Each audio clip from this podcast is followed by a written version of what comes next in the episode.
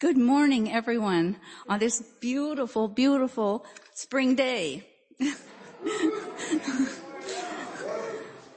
I, my name is Ann Fletcher. I'm chair of East Shore's Minister Search Committee. Uh, use she, her pronouns. And today's the day.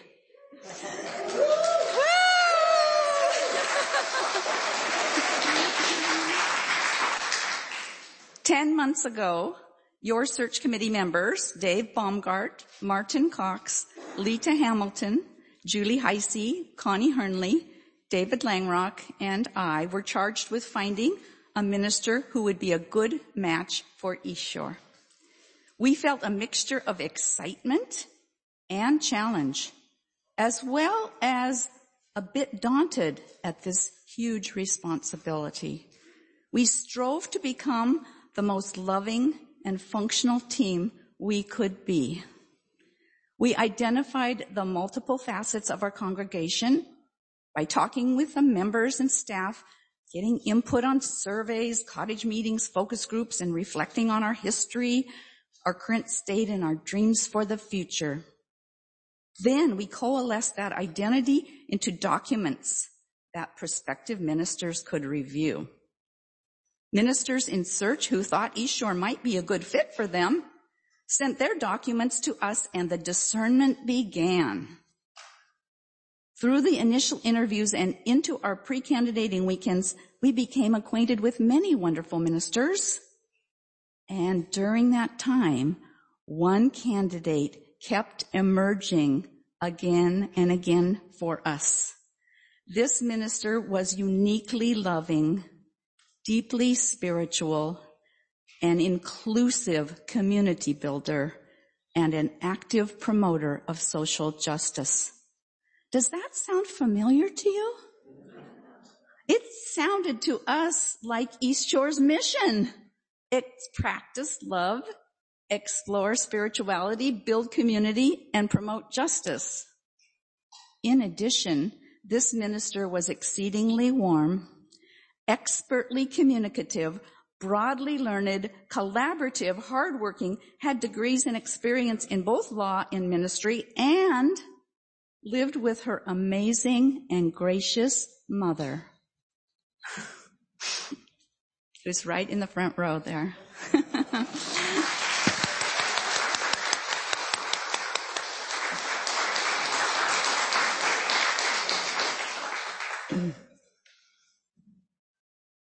We knew this candidate would be attractive to other churches as well, and we could not be guaranteed that any certain minister would choose us. Because of this, the UUA ministerial search system wisely recommends keeping an open mind to several possible good fits until final discernment. This was hard, but we did. Although it is a strenuous and lengthy process, we believe it helps both search teams and ministers become more confident of their choices. And this was true for us as we built our relationship with the candidate before we made a final decision. Finally, in late March, we were exhilarated to learn that our top choice had also chosen us.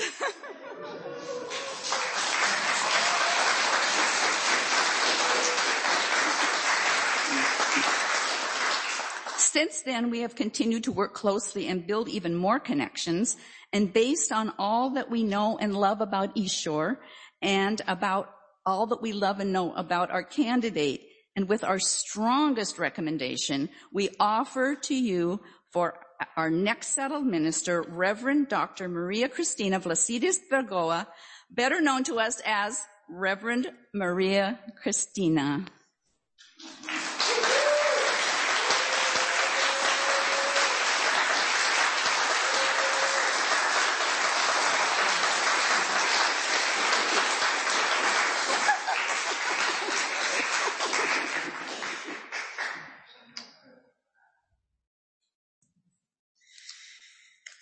And I'll begin with the words of Bell Hooks.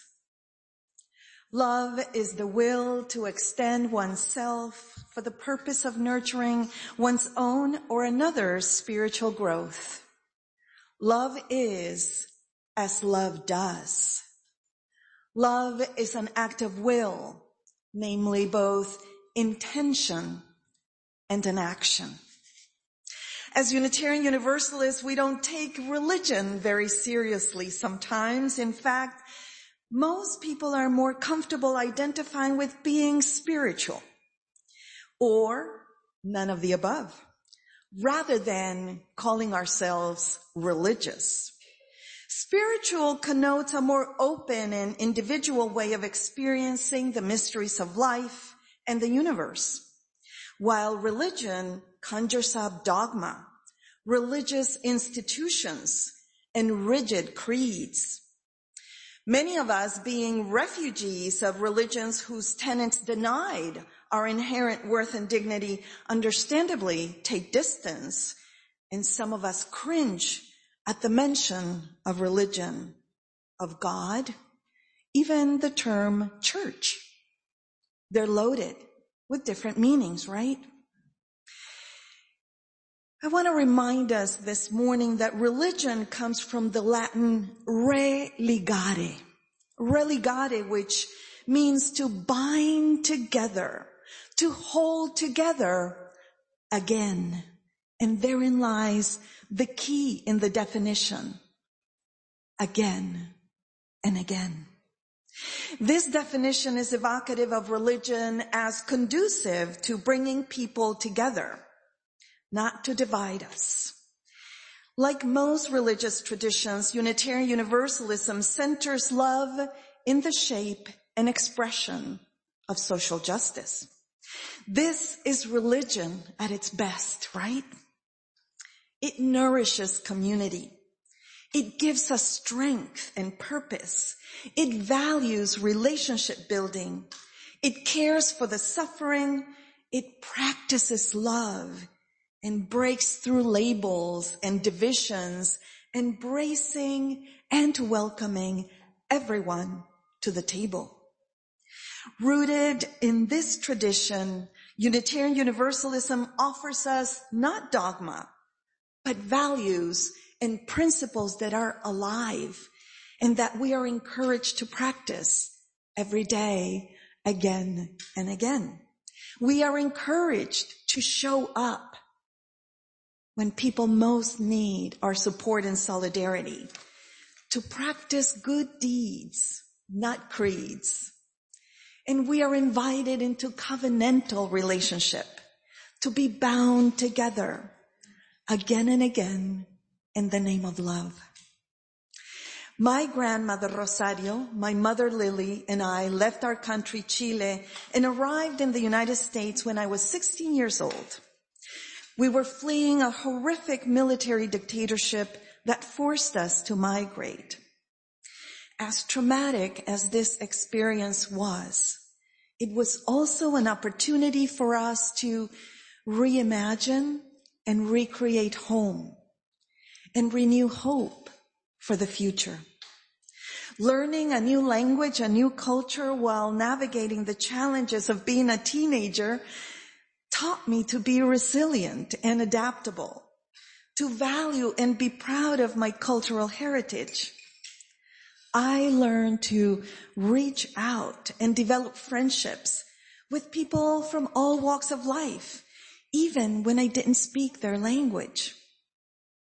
As a Unitarian Universalist walking into a new church, sometimes I can feel that same feeling of a new landscape, having to learn a new language, a new culture. So it's when I want to bring my best and whole self that I look for the welcoming table. As a Unitarian Universalist, I have been encouraged to reaffirm and to bring with me the best of my Catholic, indigenous, and earth-centered spiritual practices, which are all rooted in liberation theology. Entering into new communities has made me aware of how important it is to widen the circle and extend the welcome table in my heart. Just like that story, the day you begin. May we remember when we step into a new room that we are wonderful, that we are unique, that we are human and perfectly imperfect, as Mary Poppins would say. I am reminded that that welcome table includes me and it includes also the people who have not yet arrived. And that is our challenge. How do you prepare a welcome table when you don't know who's gonna show up, right? So, I believe that to one extent or another, we all have experienced something akin to being in a new country, having to learn a new language and adapting and reimagining family and home. We've experienced some kind of crisis or significant loss. Sometimes we have felt all alone, arriving at a place that might not look so friendly, afraid of losing home and family and leaving behind the familiar. When that experience is exacerbated by racism, homophobia, transphobia, classism, ableism, and or xenophobia, it can break us, right? It can traumatize and wound us forever. It can make us feel isolated, especially when it happens in our own communities, in our own churches, among people we trust and love. And, and it can also break us open, break us open to the new, to the challenge of welcoming those who are not yet here and of opening up to being welcomed in the way that people know best. When it happens, that moment when we step in and are courageous to become part of a new community, to say yes, and to be vulnerable and risk, showing ourselves just as we are. That experience makes injuries visible as well as joys and hopes. It demands accountability and it opens up the path to authentic healing individually and collectively. I know that I have been broken open by love time and time again. And I have chosen this, our liberal religious tradition, again and again to mend that broken heart and to keep showing up when it counts. We are a chosen faith existing within a spectrum of rationalism and evangelical roots. Or as Paul Rasor puts it, we are a liberal faith without certainty. Which reminds me of Pema Chodron, who says, how do we live with uncertainty? How do we move forward really not knowing the end result? It is the path. It is the shared journey. That's the work.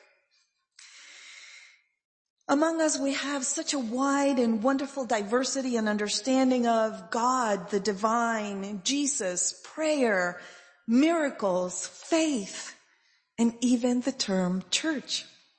We teach our children to visit neighboring faiths and so they can develop as spiritual seekers, experience the freedom to explore and to choose for themselves that particular religious or spiritual tradition that resonates with them or choose none at all.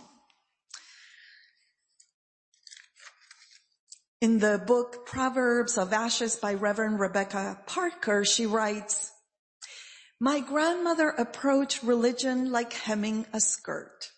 She taught me to make the stitches strong enough to be visible from the outside. The lesson was clear. Don't believe anything unless you can see that it is stitched together well. In many ways, Unitarian Universalism brings us together like a quilt. In Spanish, the term is arpillera.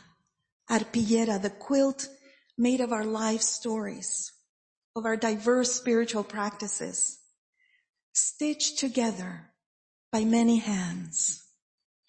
Some UU churches will physically appear more Christian than others with stained glass windows depicting biblical passages and images of Christ and angels, while others will be beautifully stripped of any symbol that might make one religious tradition appear more important than another. Bringing in nature I have imagined myself in this pulpit. In my prayers, I have sent up gratitude in anticipation of standing here before you while the trees have my back.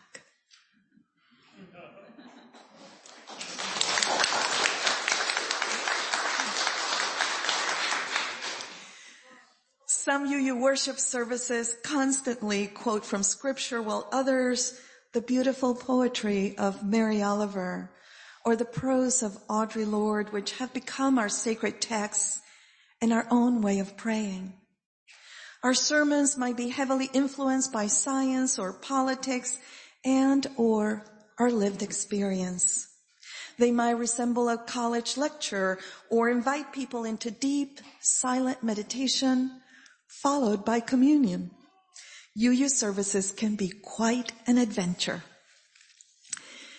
And I believe that what brings us together here is our quest for meaning and the need to be in community, to build together the proverbial welcoming table where we can all bring our whole selves, to find, to share, and to practice unconditional love. Because we need one another when we are in pain, when we face the death of a loved one, when illness weakens our bodies, when our families are torn apart, when we feel lost, unhappy, without a purpose, when we need some support for our sobriety, when we need someone to encourage us to leave an abusive relationship, when we cannot face evil alone and need one another to restore our faith and restore our hope for ourselves, for our families, for our nation. We come together ultimately to hold each other and lift each other up, to bring joy back into our lives. This right here is where we find the light of the world. This right here is where we are reconnected, bound together in love. Our theology opens ourselves up to the mysteries of the universe, to the beauty of each other's richly diverse spiritual journeys, to embodied worship that includes all our feelings, and offers us a religion where covenantal relationship means we see the divine in ourselves and each other. We may not always be successful in building the welcoming table and practicing radical hospitality and unconditional love because it's a practice like breathing. We try and try again. With humility with devotion, with unconditional love and hope, we try and try again. Love, like the divine, is a verb and a practice, a daily one, a moment by moment one. We are encouraged to look within and to pay attention to the margins, to the borders, to the people who have not yet arrived, in seminary, we learned this thing called hermeneutics of suspicion. and we learned about liberation theology. We learned to read between the lines and find the lost voices, the voices of the women, the voices of the oppressed. We learned to bring into the picture the forgotten ones. We went beyond intellectual curiosity and learned to privilege the actual experience and the suffering of the people living through oppression. There we found the presence of God, of the divine. Yes, amen to that, baby. You get me. Yes, amen and hallelujah for that. Thank you. We learned that religion and justice and the divine are all active verbs in a daily practice working together to tear up oppression by the root, making life, dignity, and freedom possible for everyone. That is religion at its best. Our liberal religion is often hard to describe, right? I find myself very often describing what we're not instead of who we are because it's somewhat easier to say, we don't do this and we don't believe in that. Aren't we great? and sometimes in our zeal to differentiate ourselves from the institutions and beliefs that we left behind for good reasons, we might give the impression that Unitarian Universalism is this soft, wishy-washy, lightweight, small r religion. But our fourth principle says, Ours is a free and responsible search for truth and meaning. To be a UU is to spend a lifetime seeking truth and living in an ethical and principled way. That is a big challenge. There's nothing easy about that. As a matter of fact, Paul Rasor tells us that our liberal theology is not for the faint of heart. It points us in the general direction without telling us the specific destination. It's an invitation, not a mandate. It invites us to live with uncertainty and ambiguity, to engage in dialogue, to be open to change and to take commitment seriously. It asks us to pay attention, to listen deeply, to deal with our messy and beautiful human realities. My path to ministry has certainly not been a straight line. There's nothing straight about me actually. And I am so grateful for the detours that have brought me here to this place, to this very moment among you beautiful people. And as I continue to grow in my ministry, I think back to that 16 year old girl to that first day when I began on my journey as an immigrant. That girl who arrived in a strange land, not knowing the language, trying to fit in and at the same time hoping to be seen and heard and welcomed along with my grandmother and my mother in all our rich cultural traditions and ways of being. My ministry has been shaped and enriched by my life experience, my passion for social justice, and an intentional multicultural lens. Building relationships across cultures is at the heart of my ministry. My ministerial formation serves as a strong foundation for shared ministry that is compassionate, resilient, prophetic, collective as I continue to learn and grow, I pray that my light may join yours so that we may shine bright as together we strive to bring more justice, more compassion and love to our hurting world.